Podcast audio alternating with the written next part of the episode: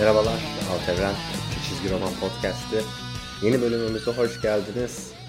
Bugün bağımsız bir çizgi roman tanıtımıyla birlikteyiz. İlgi çeken, çok e, ses getiren çizgi romanlar çıkıyor. Özellikle Image Comics'ten. E, Boom Studios'u da burada söylemek lazım. Bağımsız piyasada ses getiren seri sayısında ciddi bir artış var son dönemde. Bunlardan bir tanesi de geçtiğimiz günlerde 5. sayısı çıkan e, Crossover serisi. Donny Cates tarafından yazılıyor, Jeff Shaw tarafından çiziliyor. E, ve böyle yani şu anda sayılar yok elimin altında belki de hazırlamam gerekirdi bunu ama e, ilk sayısıyla birlikte böyle çok ciddi bir merak uyandıran, çok e, heyecanla beklenen ve satış rekorlarıyla piyasaya çıkan bir seri. Genellikle de özellikle ilk sayısı, ikinci sayısı çizgi roman okurları tarafından çok beğenilmiş bir seri. Ee, ben de bu seriye bayağıdır merakla bekliyordum. İlk iki sayıyı kaçırmıştım. Image Comics'te benim bir e, tavrım var, bir duruşum var. Yıllar boyunca biraz şey derler ya sütten ağzı yanan yoğurdu üfleyerek yer. E, bundan dolayı Image serilerini sadece cilt olarak okuyorum artık. E, hatta böyle ekonomik zarar etmişliğim bile var. Fasikül olarak toplamakta olduğum serileri bile cilt almışlığım var. Ee, ama e, özetle bu serinin de cildinin çıkmasını, hikayenin ilk hikayenin tamamlanmasını bekledim. Ee, ve ondan sonra okudum. Kısaca çok merak uyandırdığı için ve enteresan konulara değinmeyi mümkün kıldığı için bir incelemesini yazmak istedim. Yazdıktan sonra da hazır e, yazmışken podcast'te de bir bölüm olarak yapalım istedim. Bir kere yaratıcı kadrodan bahsetmek zaten belki de gerek yok. Çünkü son dönemin yükselen çizgi roman yıldızlarından bahsettiğinizde hem Donny Cates hem Jeff Shaw burada söylememiz gereken isimler.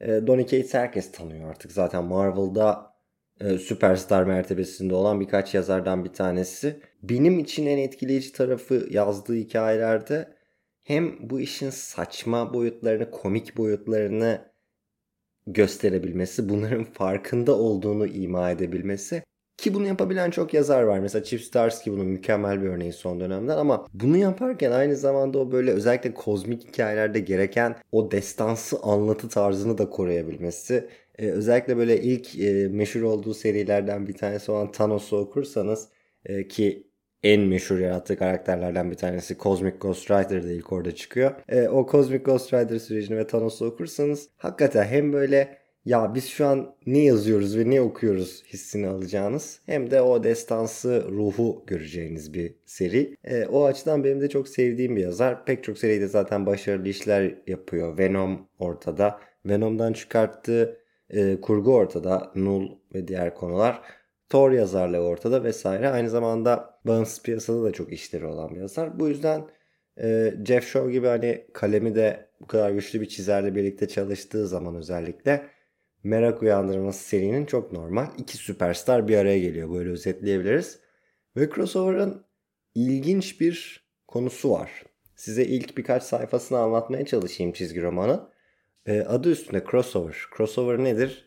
Çizgi romanlarda tabi herhangi bir medyaya da bunu uyarlayabilirsiniz ama çizgi romanlarda farklı serilerde, farklı şirketlerde hatta bazen yer alan karakterlerin aynı seri içinde maceralar yaşaması. Aynı çizgi roman içinde, aynı hikaye içinde maceralar yaşaması.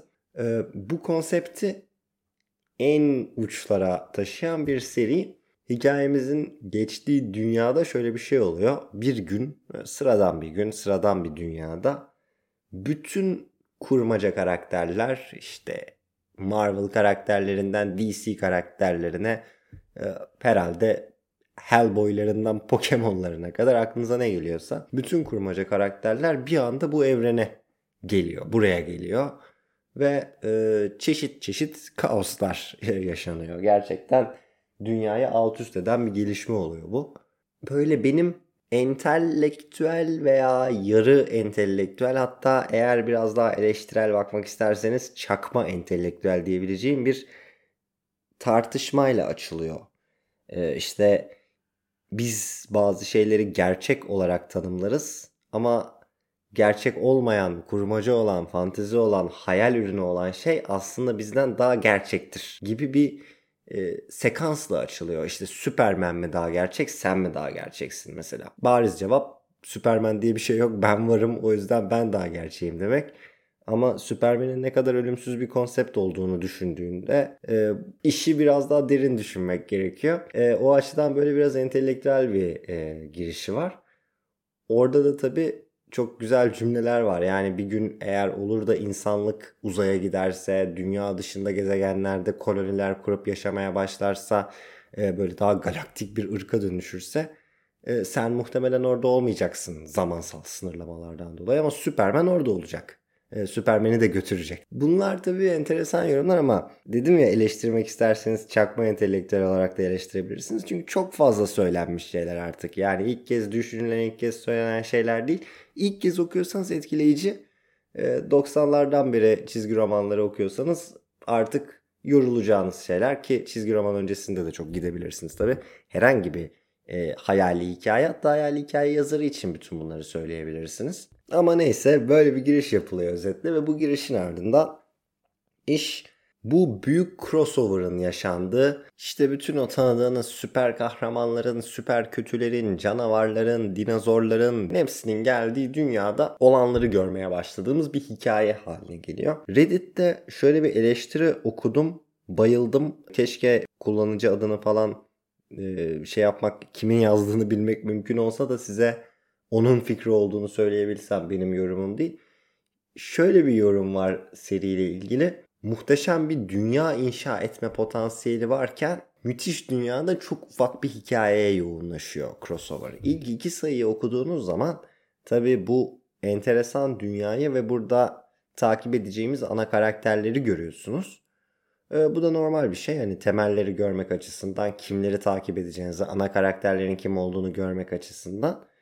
Ama daha sonra hikaye doğrudan bu karakterlere ve onların yaşadığı bir olaya, sürece, maceraya yoğunlaşıyor. Ve şu soru ki bence çok bariz bir soru. Bir dünya var. O dünyaya var olan bütün kurmaca, hayali karakterler geliyor. Ve o dünyada daha sonra ne oluyor? Ne oldu burada? Sorusu sorulmadan e, ufak çaplı bir hikaye anlatılıyor. Yorum şu, şunu yazmış. E, hani bu muhteşem sınırsız dünyada biz çok kötü bir spin-off hikayesi okuyoruz aslında. Ee, biraz böyle yani çok kötü kısmına ne kadar katılırım emin değilim ama bir spin-off hikayesi okur gibiyiz. O binlerce sorunun olduğu bir e, kurmaca evreninde biz çok ufak bir hikaye e, takılıyoruz ve bu da crossover'ın temel sorunlarından bir tanesi. E, o yüzden bu seriyi okumaya karar verirseniz beklemeniz gereken şey de temel olarak bu. Yani bütün karakterler o evrene gelmiş o evren bundan çok çekmiş bir şekilde bu durumu kontrol altına almış ki burada tabi devletin yaptıkları bir şekilde bu karakterlerin kontrol altına alınması vesairesi e, serinin önemli noktaları. Ama tabi detaylı olarak bunun açıklanması gibi bir durum yok. Şöyle bir soru sormak tabi çok mantıklı. Peki hangi karakterler var? Biz ne görüyoruz sonuç olarak? Bütün karakterler geliyor da bize gösterilen boyutu ne? Tabi burada crossover serisinin inanılmaz potansiyeline rağmen altına girdiği inanılmaz bir sınır da var. Bu sınırda şu ki siz eğer çizgi roman okurlarının veya genel olarak herkesin ilgisini çekecek böyle bir konsept yaratırsanız burada insanlara en sevdikleri, en merak ettikleri karakterleri göstermeniz gerekiyor. Bunlar da özellikle çizgi roman dünyasında tabii ki Marvel ve DC karakterleri. E orada da işin içine bir copyright konusu giriyor. Bir telif hakkı konusu giriyor. Yani ben şöyle bir insanım. Futbol maçı izlerken hani altı pasın içinde boş kaleye gol kaçsa bile ben şey demem. Hani o onu ben bile atardım demem. Çünkü her işin kendine göre bir zorluğu var ama e, arkadaşlar herhalde ben bile oturup bir e, bütün dünyadaki Marvel DC karakterlerini bir araya getirdim ve bunlarla ilgili bir hikaye yazdım desem herhalde bu çizgi romanı hepiniz alırdınız yazarı kim diye bakmadan. E, o iş o kadar kolay değil. Tabii ki işin içinde telif hakları var. Öyle siz istediğiniz gibi bütün karakterleri alıp kullanamıyorsunuz. Copyright'tan muaf olan bazı kavramlar fiziksel olarak gösterilmeden seri içinde yer alıyor. Kimse size Hulk dediğiniz için dava açmaz. Thor isminin orijinal olarak bir Viking tanrısı, bir İskandinav tanrısı olduğu için kimse telif hakkını alamaz. Ee, Superman de artık e, markanın ötesine geçmiş bir ifadedir. Superman dediğiniz için de kimse size dava açmaz. Ama tabii ki bu karakterlerin hiçbirisi basit imaların ötesinde böyle çarpıtılmış çizimlerin ötesinde ki çizim gerçekten kelime anlamıyla kağıt üzerine hani neye benziyordu sorusuna cevap olarak çizim e, karşımıza çıkmıyor. Çıkması da mümkün değil tabii ki. Basit referanslar yapmak, imalar yapmak, bir şeyin ipucunu vermek tamam. Ama siz eğer Marvel ve DC'nin sahip olduğu karakterlerden e, gelir elde etmeye ve bunların üzerinden bir hikaye kurgulamaya başlarsanız e, Marvel ve DC de haklı olarak kapınızı çalar tabii ki. O yüzden müthiş konseptine rağmen bunun sıkıntısını yaşayan ve bence çok yaşayan bir seri. Ki Image içinde bile şöyle bir şey var. Mesela böyle bir seride Image karakterlerini kullanmak istemez misiniz? Kullanmaz mısınız?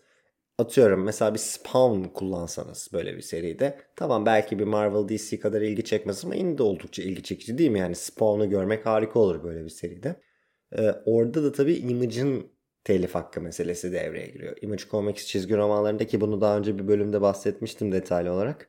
Image Comics'te hiçbir karakter veya hiçbir seri telif hakkını Image'a vererek yayınlamaz. Image'in en temel özelliklerinden bir tanesi en e, yani yazarlar ve çizerler açısından çekici olmasının en büyük sebeplerinden bir tanesi zaten telif haklarını yazarlara ve çizerlere vermesidir.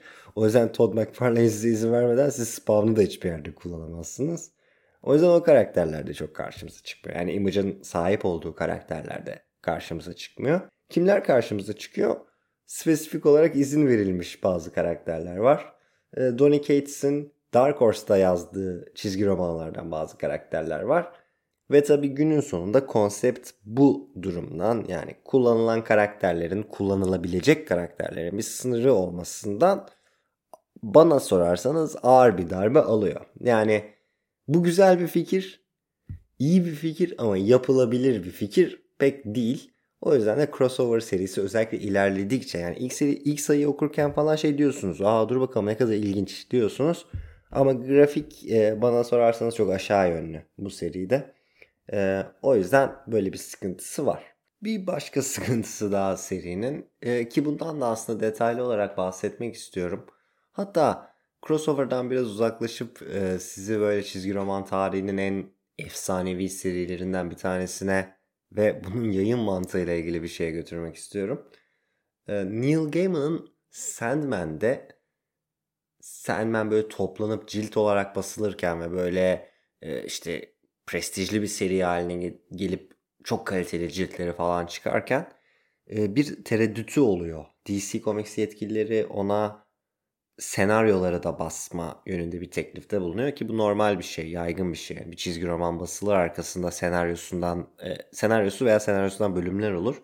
Neil Gaiman bu konuda çok tereddütlü davranıyor. Çünkü çizgi romanların büyüsünün bütün olarak okunmasında olduğunu düşünüyor ve işin mutfağını paylaşmanın okuyucuların o dünyaya e, böyle biraz soğumasını, dünyadan soğumasını sağlayacağına inanıyor. O yüzden de senaryoları basılıyor. Sandman'in özellikle klasik ciltlerinde falan da vardır senaryo arkasında ama epey bir tereddütle bastırıyor. Bu benim de e, yıllardır böyle üzerinde düşündüğüm bir konudur. E, hem senaryoların yazılması, e, basılması, e, hem senaryoların basılması hem de daha da iyisi ve daha da kötüsü e, forward, afterward gibi hani çizgi romanın başında sonunda yazarların, çizerlerin kaleme aldığı yazılar olması. Mesela şeyi asla tartışmam. Letter page, mektup sayfası her çizgi romanda olması lazım. Her çizgi romanda olması gereken bir şey. Ee, çocukluğumun olayıdır yani. O çizgi romanı okuyup daha çok letter page'de vakit geçirmek. O mükemmel bir şey ama çizgi romanın yazarının başta ön söz, işte sonda son söz, son söz falan yazması Onları ne kadar seviyorum çok emin olamıyorum. Ve gerçekten aradayım bu durumda. Hakikaten e, net bir fikre ulaşabilmiş değilim. Çünkü alt evren gibi bir site yapan, çizgi romanları daha iyi anlamaya çalışan, e, bu işi bir hobinin biraz daha ötesinde değerlendiren birisi olarak başka türlü sahip olmamın mümkün olmayacağı bir algı imkanı sunuyor bunlar. Hani o çizgi romanı yazan kişi ne düşünerek yaptı bunu da öğrenmeye, görmeye başladığınız zaman başka türlü asla sahip olamayacağınız bir perspektife sahip oluyorsunuz. Ama diğer yandan da tabii işin büyüsü biraz kaçıyor. Ee, şeyde vardı mesela bu Ascender'da Jeff Lemire'ın son sözü var. E, hikaye aslında başka türlü bitecekti de sonra ben anlattığım hikayeden sıkıldım ve bunu yaptım falan gibi. Descender'da bunu yazdıktan sonra Ascender'ı okumanın mesela benim için hiçbir esprisi yok açıkçası. E, crossover'da da biraz böyle bir durum var. Crossover'ın da ilk sayısının sonunda e, bir son söz var. Ben böyle böyle bir fikir buldum.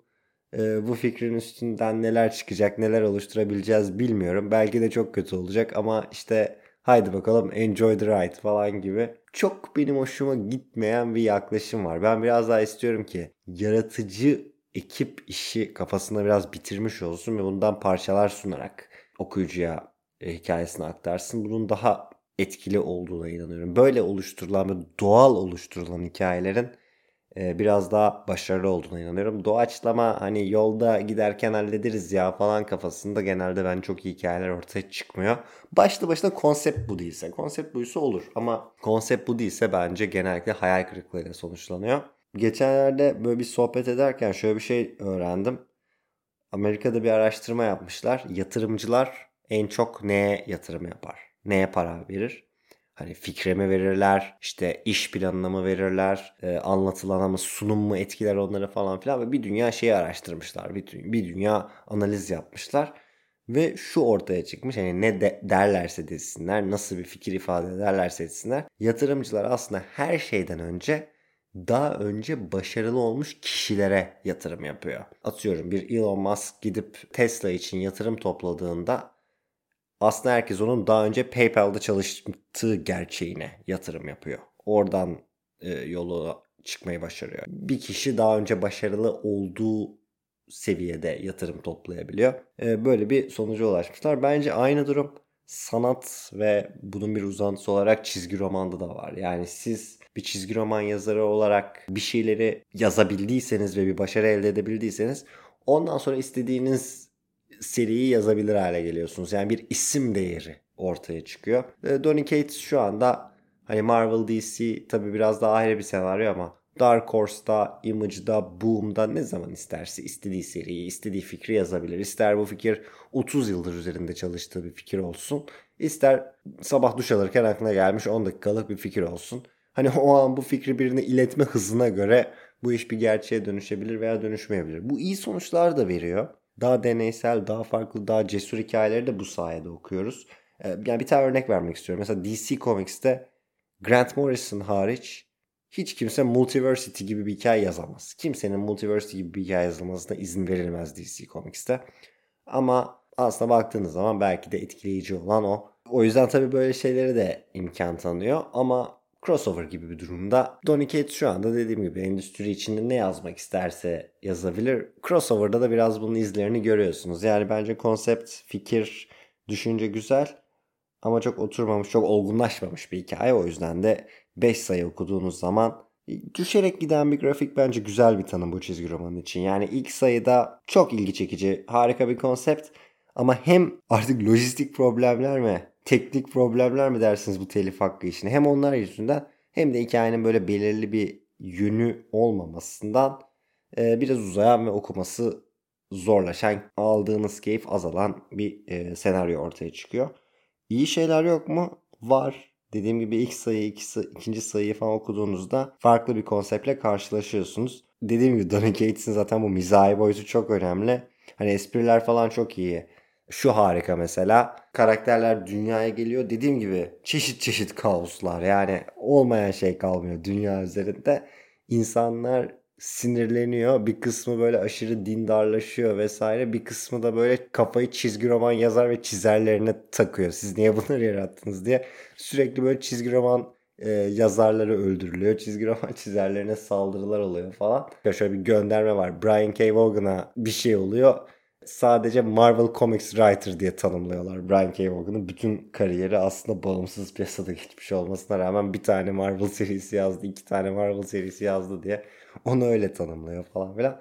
Hani böyle küçük şeyler komik, okuması da keyifli. Sürekli göndermeler var.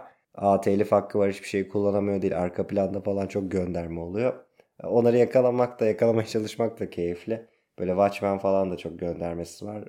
Ee, dediğim gibi eğer Dark Horse'da Donny Cates'in yazdıklarını falan okursanız oradan da merkeze konulan çok karakter var. O yüzden göndermeler açısından, fikirler açısından, imalar açısından güzel ama sonuç olarak da bu copyright meselesiyle olacak bir iş değil bence bu çizgi roman. Ee, en azından bu şekilde, bu konsept içinde. Bu nedenle de dediğim gibi en iyi tadım bence ilginç bir kurgu, ilginç bir fikir ama sayıları okudukça biraz maalesef ilgi çekiciliği düşüyor. Ben şöyle söyleyeyim eğer okumayı düşünüyorsanız ben ilk 5 sayı okudum. Çok böyle ekstrem fikrimi değiştirecek bir yazı veya bir tavsiye vesaire almadığım sürece devam etmeyi düşünmüyorum. Ama en ilginç bir çizgi roman ve böyle dikkat uyandıran bir seri olduğu için hem yazısını yazmak hem de podcast'te bir bahsetmek istedim. Çünkü biliyorum ki pek çok kişi ilgi duyuyor, ne olduğunu merak ediyor bu serinin. Böyle 20-25 dakikalık bir bölüm yapmak istedim bu yüzden. Bu noktaya kadar dinlediyseniz çok teşekkür ederim. Bir sonraki bölümde görüşmek üzere. Hoşçakalın.